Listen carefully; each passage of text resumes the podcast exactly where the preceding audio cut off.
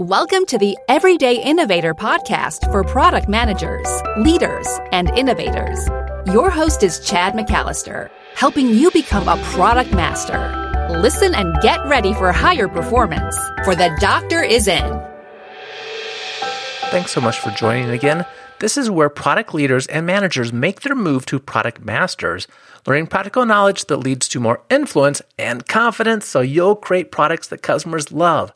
And I want you to know about the event of the year for product managers and product VPs to skill up. It's an online only event that you access from your computer, and it's coming soon, April 8th through 10th. I wanted to supercharge how this podcast has helped so many people and do it even in a bigger way by bringing together 24 incredible experts, people at the top of their field to help you excel in 2020. And we need this now more than ever before. When uncertainty increases, Product managers and innovators dig deeper. We know how to deal with uncertainty. And the masterclasses in this online summit will prepare you for what is ahead. You get strategies and insights from incredible people, including Alex Osterwalder, Ash Maurya, Nancy Duarte, Tony Ulwick, Dan Olsen, Andrew Warner, and many more. And by the way, did I mention it's all free? Yes, free. You can register for free, but you have to register. Do that by going to theeverydayinnovator.com slash summit and register for free. Do it now before you forget. And check this out. This online event is being promoted by the best product management communities, places with incredible resources for you. For example, Product Management Today. I love this place. They have new free resources every day that you can customize for your needs. Product Management Today is a community of more than 72,000 product managers. Wow, that's a big community. And Product Management Today brings together the widest set of expert thought leadership content from more than 200 leading sources. Powered by Aggregage technology, like Aggregate, but it's Aggregage, they combine machine intelligence, smart algorithms, social media, and audience driven data to deliver the most relevant insights to you directly in your inbox. That's insights customized to your needs. Sign up today to receive the custom curated content. Sign up today to receive your custom curated content at productmanagementtoday.com. Did I mention it's a community of more than 72,000 product managers? Oh, yeah. And now, on to our topic for this episode. One of the most powerful tools available for product managers and innovators is wait for it it's reframing. Yes, reframing. We use it in two primary ways. First, to help us solve the right problem, and second, to take an existing innovation and apply it in a more valuable way. Our guest is a master at reframing, teaching organizations how they can use this powerful approach. He also shared the tools of reframing in his book, What's Your Problem, published by Harvard Business Review. Kind of a catchy title. His name is Thomas Wedell-Wedellsborg, and he has helped innovators across the globe his contributions to innovation earned him the recognition as a top 20 international thinker. Get ready for some reframing. And remember, if you want to go get all the insights in a written format, we take the notes for you. You will find those at theeverydayinnovator.com slash 275. And another good reason to go there, I asked Thomas a question that's not in the interview, but you'll find the written response that he gave us. That question is, what are the challenges you've seen when groups try reframing and what are your suggestions for overcoming these? Again, that's at theeverydayinnovator.com slash 275. Let's talk with Thomas. Thomas, thank you so much for joining the Everyday Innovators. Glad you are here with us because we're going to talk about solving problems. And uh, as I was thinking about this, and you've done work on this, there's a book you have, certainly we'll talk about in a moment. Um, as an engineering student way back when, I've talked with other engineers, and we all kind of share the same thing. We say, you know, if nothing else, engineering taught us to be good problem solvers but mm. only to a point. A lot of that depends on how we think about the problem. Uh, why do you think it is that not everyone is kind of, at least maybe now, maybe we used to be and grew out of it, uh, kind of now naturally good problem solvers? I think it's because there's almost a, uh, a, a, missing part of problem solving. When, when you look at it, there's two components. There is what you can think of as idea generation, uh, and that's the part we're normally very good at. Uh, like most people are, are, adept at coming up with new ideas to solve a problem. There's another half as well, though, and that's what's called uh, in the research called problem finding. And the like the ability to go in and think creatively, not about solutions, but about the problem itself. And that's been vastly understudied. Uh, there, there's a meta review here uh, released in 2018 that compared the number of academic studies on these two things and basically found, depending on the area you look at, for every paper on problem finding, uh, you could find something between six and a hundred times as many papers or studies on ideation and finding new ideas. Hmm. So there is this gap both in research and in, in practice, especially about making people better, not coming up with solutions to a known problem, but to understand the problem they're trying to solve and even possibly see it in a different way. Okay. Uh, we'll dive into this more for sure. Uh, but to help us understand how to become better problem solvers, you have talked about this, uh, you know, research and book now. Um, so, you, you, know, you, know, Thomas, what's your problem? The uh, it's a very catchy title for a book. I, I like the connotations there. Uh, at, when I l- just looked at the front of it, I immediately thought, well, you're, you're the to kind of get to the punchline here. You're talking about reframing problems, um, and I thought about, you know, well, should the title be "What's Your Question"? Because uh, I think about reframing in terms of asking better questions. Um, just, I don't know if you, if that went through your mind as well. Just how do you think about that? I uh, I see the same way. Uh, reframing and uh, the ability to ask better questions are, are, in a sense, two sides of the same coin.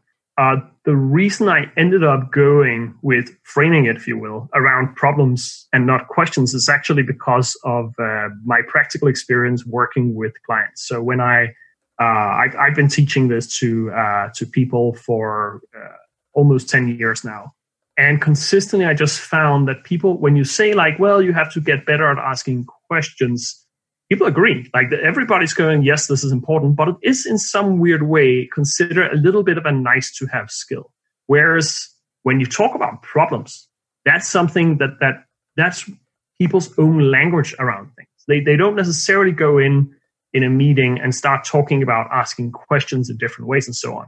But everybody knows that kind of feeling like I have a problem and that that's just it has an an immediacy to it uh, that I felt most people reacted to in a, in a better way. Mm-hmm. Uh, th- this is not a nice to have skill. This is absolutely crucial, not just for product innovators or, or organizational innovators, but also in our personal lives, for that matter, or go to talk politics if you like. The, the ability here to deal with problems better, and so problems became really the the, the focal point uh, of the of the book. Yeah, and it makes for great connotations of the phrase "What's your problem?" um, it's very catchy as well.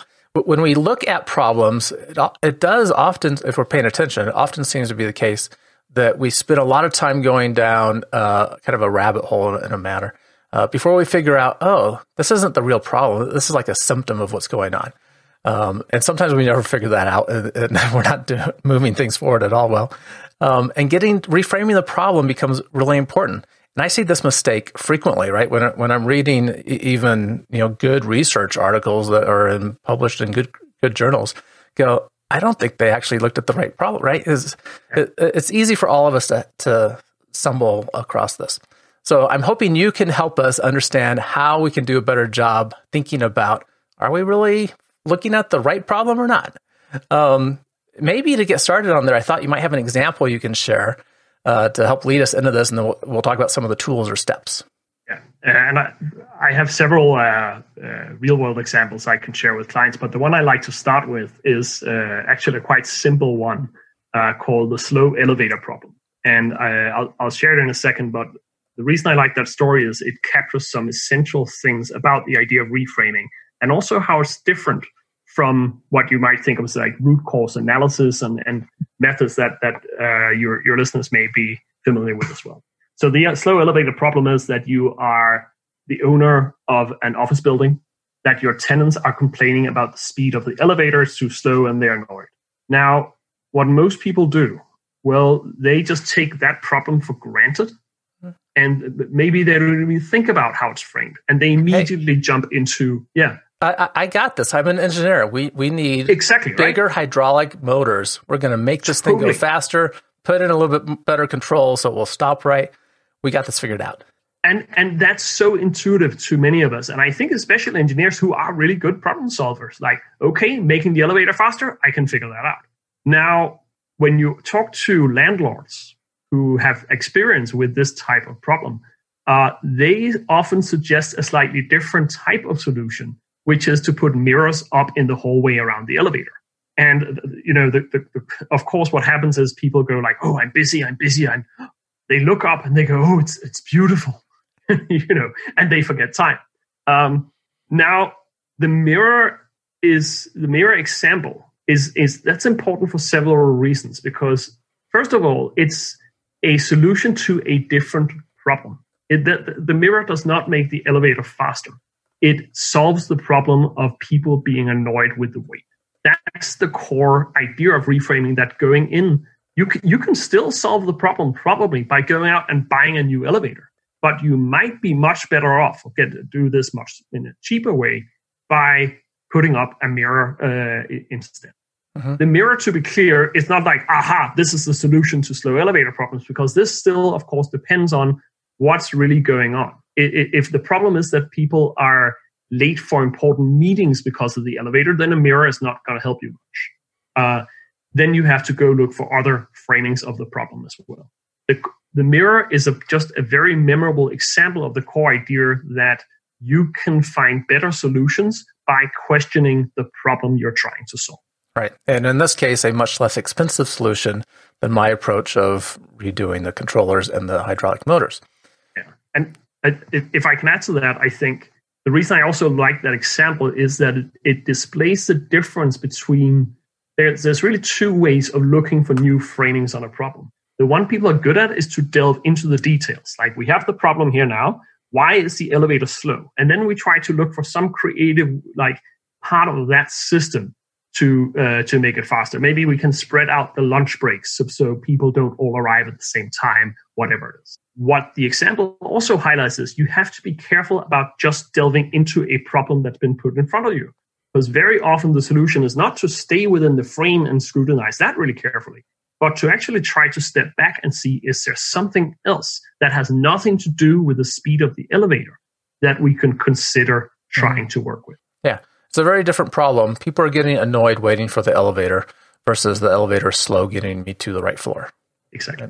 Um, there, there's one, uh, uh, I think about this in a, in a, different context, but I wanted to share it with you. It's one of my favorite um, reframing examples for innovation. And this yeah. is uh, Wisk, the laundry de- detergent. And so Wisk's claim to fame was they were the first liquid laundry detergent, right? So before mm-hmm. this, we only had powders. They held the, the top uh, position in the market for 10 years. And then this thing Tide came around that was a competitor, right? And they did a really good job branding, and and Wisk was losing their marketplace. Um, and so their reframing was to say, okay, how do we make our product better, right? And, and you think about that if we're a chemist, we'd go, okay, maybe we can formulate it differently, make it do a better job. Um, and at the time, what was going on in the population was uh, people. We, we had the white collar generation occurring. Mm. There were people were uh, men primarily, right? Were uh, predominantly wearing white collars to the to their professional jobs. Um, and during the day, the, the sweat from your neck would build up on the collar, and everyone knew this as ring around the collar. And all they did was they reframed the problem from we're not a laundry detergent, right? They didn't try to compete on that level. They said, we fix this problem we take out the ring around the collar. Um, and they stayed dominant, I think it was for 30 years more in the marketplace, just based on that marketing reframing, right? It, it's so amazing to me to see this. And I think everybody in, in dealing with innovation, especially customer facing innovation, is uh, you, you have to not understand just your own problems. You have to have the ability to reframe the customer's problem. And maybe even to a point where the customer isn't quite, you know, they couldn't tell you directly. You have to know their problem better than they do. I, I saw this beautiful example I write about in the book about uh, internal marketing posters. You know, when you're in work in a company and somebody somewhere has come up with a new initiative they want you to sign up for, uh, and then they stick up these posters in the hallway, sometimes like kind of amateurishly designed. It's all wonderful. Um, and you can just so clearly see on those whether the people trying to recruit you for something are thinking about themselves or about you. Hmm. Because very often they're talking about their fantastic solution. Here's what we've come, come up with bells and whistles. Doesn't it look fancy? The ones that tend to succeed with that uh, are the ones that focus on your problem. They literally, a, a team I work with, they put up posters with a slightly annoyed looking woman going like, ah, I have to finish these working documents in 18 hours, you know, and it just said, we can help you with that. Like so much more powerful than trying to to talk about all the fantastic features of your product. Just under, understanding what the the customer's problem is mm-hmm. and showing them that you understand it. They'll go like, "Oh yeah, I have that problem. Let me pay attention to this." So, a beautiful story. I didn't know the Wisk story. That that's a fantastic story. It's a good one to go with your elevator story. So love that. Okay, take us through the steps of this. How can we get better at looking at a problem and going, "Oh, it's you know, we should take time to examine it, see if it's worth reframing or not." What are, where do we start with that? Uh, really at a very high level and i love to keep it simple in order to make it usable not just in special meetings but in day-to-day life. There's three steps to it. Uh, and it's almost like you know taking a step back and taking a step forward again. You start by saying wait what's the problem we're trying to solve? Very very basically. But that step is important because if you don't often people are in solution mode. They're like, how do we get this thing built? That's the problem. Like, no, no, why are we building it? What, what's, what's the problem we're trying to solve by building this thing? Once you have that, and that's not like, that's not a long process. You literally just put a sentence or two on it, or maybe you write it down very quickly. Then the second step comes, and that's when you step back and basically say, is there a different way of thinking about that problem? Is there another way of looking at what might be going on here? Um, and that's where the practice here, it can even be five minutes. It can be a very rapid practice. The, the important thing here is not to try to do some very super thorough analysis. You know, you have to sit on a mountaintop for a month and, and think through everything. It's just about having a quick brainstorm almost, not on the solutions, but on thinking differently about the problems. Like we like we spoke about with the elevator, is this really about the speed of the elevator or is there another way to think about what might be going on? Uh, i have some i have some different strategies we can potentially delve into for that but before we go there the third and final step is really just to swing back into action because the one danger of anything that has to do with problem analysis if you will is to get stuck in that phase. Like especially if you work with smart people there is a tendency to to sit and ruminate forever over the problem instead of remembering we have to at some point step back into the real world, start talking to people, start testing whether we have the right framing, building a little bit of a prototype, and so on. People are fairly good at that normally, but it's just an important reminder to kind of not get get trapped in the thinking reframing phase alone. Okay, that's kind of it. Yeah, yeah. So this is very much a, a innovation or product management process too. When we start looking at doing something new, a new idea, right? It's like yeah. We try to, we should hopefully be uh, usually analyzing the customer, a problem that they have. Uh, they're not experiencing value in solving that problem right now as much as they want. We think we might be able to bring ideas to that. We might be able to think about the problem differently and expand it a little bit, focus it, look at it from another angle, and then do the testing, uh, build prototypes, see if we're on the right track, get, get feedback from the customer, and go from there. Okay. Yeah. Would love to hear some specific strategies for e- each one of these about um, how, how do we make that happen. And I imagine to start with, if I'm trying to do this by myself, I'm immediately at a disadvantage, just just as, an individual. Yeah, very important, and th- this comes almost down to how you use this. Um, a couple of observations. One is that this is a a very rapid practice. So it's not enough just to do one big, really heavy analysis up front and then think, okay, we got it now. This is important to master almost as a habit of mind. So when you later in the process, the client calls and they have a problem, they're asking for a solution, you have the ability to very rapidly stay, step in and say, wait, you say you want a green button on your website.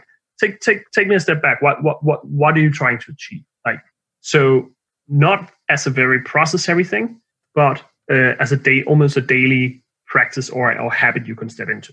Uh, the second thing, and that's what you bring up, is really it's so difficult to do it alone. You you can, and it's that can be an okay starting point when you have a problem.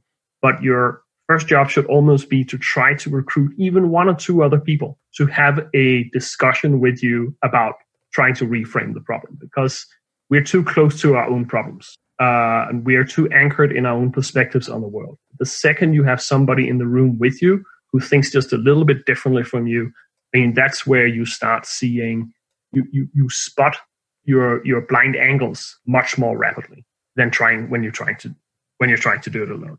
So that that's like a, a, a rule of thumb, if if you will. Um, other ideas. Now, what I what I create in the book is really I have tried to boil it down to a few simple rules or almost ways of questioning uh, that helps making you it makes you better at finding those new angles on the problem and they came out of essentially my work with uh, with uh, my clients where i just started to notice which types of questions were consistently good at kind of bringing up a new angle on it so so i'll share an example or two of those um, strategies we've already spoken about the importance of looking outside the frame not not dump, jumping in directly and asking why is the elevator slow uh, but stepping back and saying, is this really about the speed of the elevator or is something else going on? Uh, another powerful example, I think, or, or, or perspective, this is from root cause analysis, is bright spots. You go in, you try to look for positive exceptions. Has, has somebody else dealt with this problem? How do they cope? Uh, maybe you has somebody done dealt with a similar problem, or even the most fascinating case, have you solved this problem before?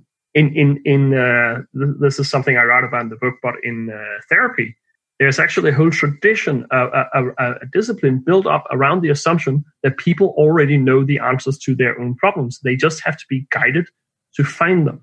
If you have a conflict in the family, your Thanksgiving dinners are always tricky. Was there one Thanksgiving that was different? Like that where you had a harmonious time together with your family? What was different about that day? Like when, when you start looking for bright spots, that that really comes back to um, Kepner and Tregoe's original work on uh, root cause analysis, uh, powerful method. More more of those if you want. if you yeah, want. that'd to, be great. Uh, yeah, I yeah. love that one. The positive exceptions. Right? Has this been solved in some aspect before? Was there like the elevator? Was there a time that you weren't thinking about how slow the elevator was? Um, exactly. That's right? good. Uh, rethinking your goal, not just being clear about what your goal is. That's important but also actually questioning whether you are aiming for the right goal. Uh, uh, I, again, I, will I'll share a. Uh, I often like to use personal life examples because they're they're very memorable uh, and and people can kind of recognize it. You may have a friend who's uh, always complaining about one of their family members, and it's very easy when a friend is doing that is kind of to lean in and kind of say, "Oh yeah, yeah, your your sister, she does sound like she's being very unreasonable." Now, you might think that the goal is to support your friend in this and like sympathize. But deep down, was mo- what most people want is to have better relationships to their families. So maybe your role is actually not here to to bond with your friend over this, but to challenge them and and to try gently to nudge them towards seeing their, in this case, their sister in in a kinder, more human light. So one of those things about thinking, what are we trying to achieve? What is the real or the best goal here for us to focus on instead of just focusing on what's stopping us from from making progress, if you will. Mm-hmm. Um, other examples. Um, there is a beautiful one that I, this comes back to the outside the frame thing, but uh, there's a uh, there's a company I know that uh, builds radars, and uh, when you build a radar, well, that's typically for uh, for government organization or something like that, and they have this whole list of specifications that you have you have to you know fulfill and do it as cheaply as possible. What they did very creatively was to say, apart from all these specifications, is there something else that's actually important uh, when when you're working with a radar? And they realized that most radars they require something like 40 different specialized tools to maintain them. So they went in and said, that's not good. Uh, we can do this much better. And they ended up the radar they suggested, which ended up winning. Uh, they uh, said, you know what? You, our radar, you can maintain it using only two tools that you already have. So such a beautiful example of of just thinking beyond the scope of the problem that's presented to you and finding some new angle that really matters uh, to clients. Yeah, and that point is very important for us as product managers and, and innovators, right? Looking at ways to add more value. You know, yeah. how are, how's the customer wanting to solve the problem? How are they doing now? What's their ac- actual problems within that. And um, I, I, can just imagine, you know, however they did this research, right? Just ask their customers, or they were the ones doing the maintenance, or they went and watched and participated yeah. in the maintenance. And you quickly go, wow, that's a lot of tools to deal with. Yeah. Uh, and it's it's so fascinating to me when when people develop that ability to step back and almost reflect on their own ways of working. Uh, what, one of the um, one of the other examples, I, I talk about this method calling looking in the mirror, which is not the elevator mirror, but the idea of looking at your own role in a problem and trying to figure out how to do something different from what you're currently doing. Uh, in the product development space, uh, I tell the story of a manager called Maya Sin. He worked in Nickelodeon. And they had this challenge that they built a new app for kids. Uh, and they knew from testing kids loved the app. But when they had to sign up for it, uh, most of them dropped out of, of that first time sign on process because why? They had to get uh, to, to put in their Verizon password in order to get access, access to it. And none of the kids, they just dropped out of the process. Now, the team initially just went in and said, okay, we are masters at A B testing. We are going to A B test the heck out of this thing. And they did. And they uh, hundreds of permutations of the sign up flow, and none of them moved the needle. What made the difference was their, their leader, Maya, uh, Maya, he stepped back and he said, you know what? We, we need to act differently if we are to solve this problem. And he said, instead of like getting stuck with all this A/B testing, we're good at it, but it's not not working for us. Let's try changing the way we, we study the problem. And what he did was essentially invite a couple of kids, their parents in tow, into their building, sitting down next to them and talking to them and looking at them as they try to sign up for the, the, the thing. And what they realized immediately was this has nothing to do with the difficulty of like usability or, or signing up in that sense. All of the kids they knew they knew how to navigate that. The central issue was if you ask a 10 year old kid for a password, that tells the kid they're in a place they shouldn't be. Like a website asking for a family password, that's like, oh, oh, this is not something I should be doing. And they dropped out. So instead of changing the flow, the, the solution they come, came up with basically to add a short video saying, Hi there, young grasshopper it's perfectly fine to ask your parents for this password. They want mine. And that just 10 doubled their sign up. Uh, so really going in and trying to, instead of what we normally do with problems is to say, I'm the innocent party, my client or whoever, they're, they're idiots, uh, they're stupid, uh, and I wish I could change them. So going in and saying, what do I need to change about myself? How might the way I work or what I do be contributing to the problem that I'm trying to solve. Valuable advice for innovators, right? And, and, I'd say for in family conflicts as well. well, as well, right? Anytime we say that we need a smarter consumer, a smarter customer, we're in a bad place. Right? Yeah. There, there's something we need to change. Uh, one last question for you about this was as you know in those steps the first thing is to kind of you know think about the problem are we aiming at the right thing and what, what's our goals um, any clues about how do we know if we're in the right place or we, we need to keep thinking about this and reframing more? Yeah. I think there's there's probably uh, three types of answers I'm going to give to that. The first one is that this is an iterative process. So you're you're kind of doing this repeatedly. You might Monday morning you start with a round of reframing, then you go out and do stuff, and then you revisit it Friday and say, "Hey, what have we learned? Are we on the right track or not?"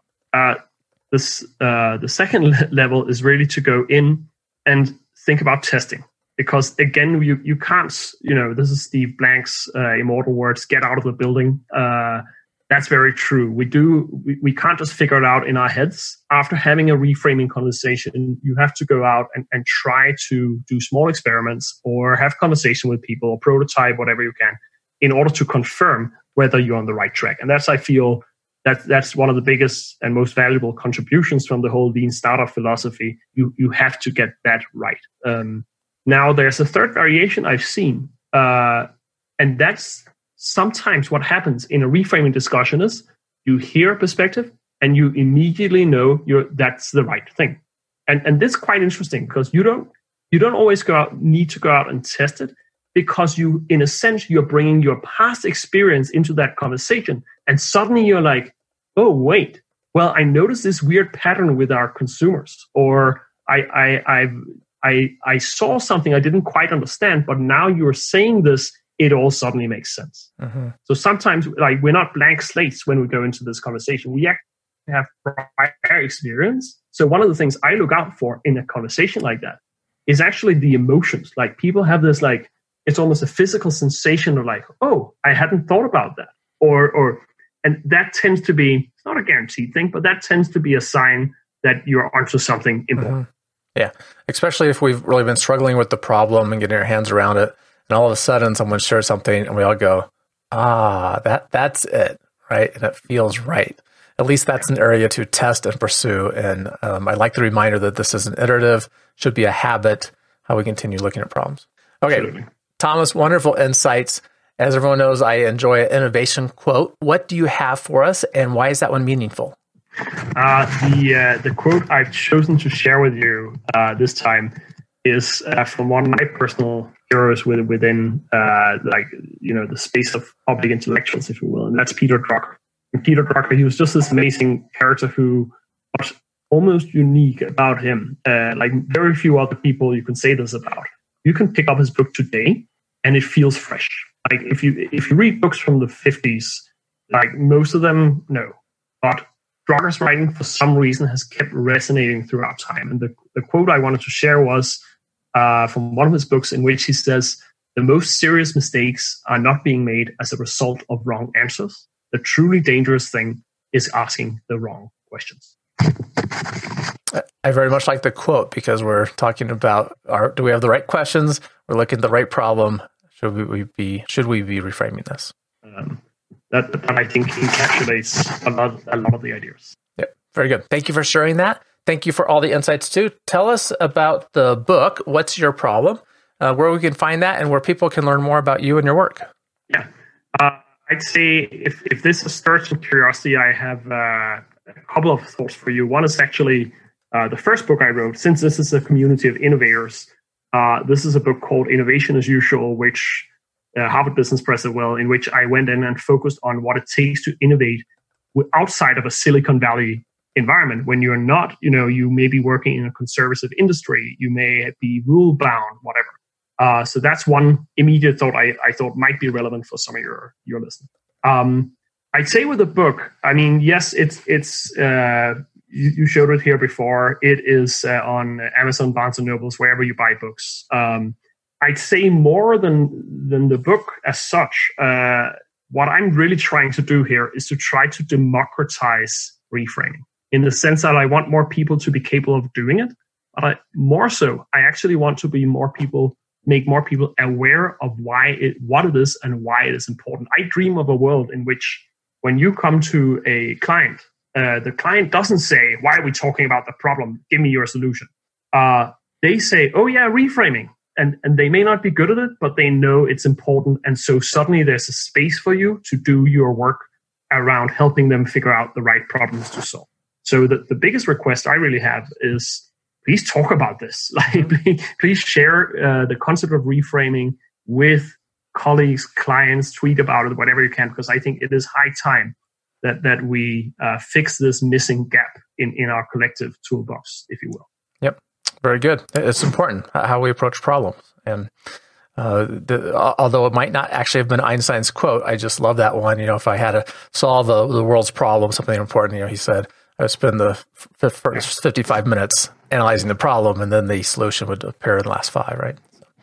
Um, and if people want to reach out uh, to you uh, personally, thank you for being part of this or anything else, how could they do that? Uh, website, LinkedIn, or something? Uh, the easiest way is just to jump onto uh, howtoreframe.com. Uh, that's the book's website, and there's a contact form there as well.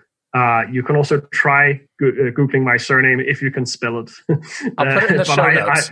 I, oh yeah, even better. I have a website that's on uh, thomaswedell.com. Okay, excellent. We will put that out there as well. And this has been very good. I appreciate the time uh, diving into this more. I think it's a really important topic for product managers and innovators because we we get caught up solving problems pretty you know more easily than actually knowing if we're on the right problem or not. So yeah. glad we could discuss this. Thanks so much for inviting me, Chad. Thank you. Thanks again for listening. I do hope you take a few seconds now to register for the free online event of the year to help your career in so many ways. Just go to the everydayinnovator.com slash summit and register for free. Don't forget, do it now. Keep innovating. Thank you for listening to The Everyday Innovator, which teaches product managers to become product masters. For more resources, please visit theeverydayinnovator.com.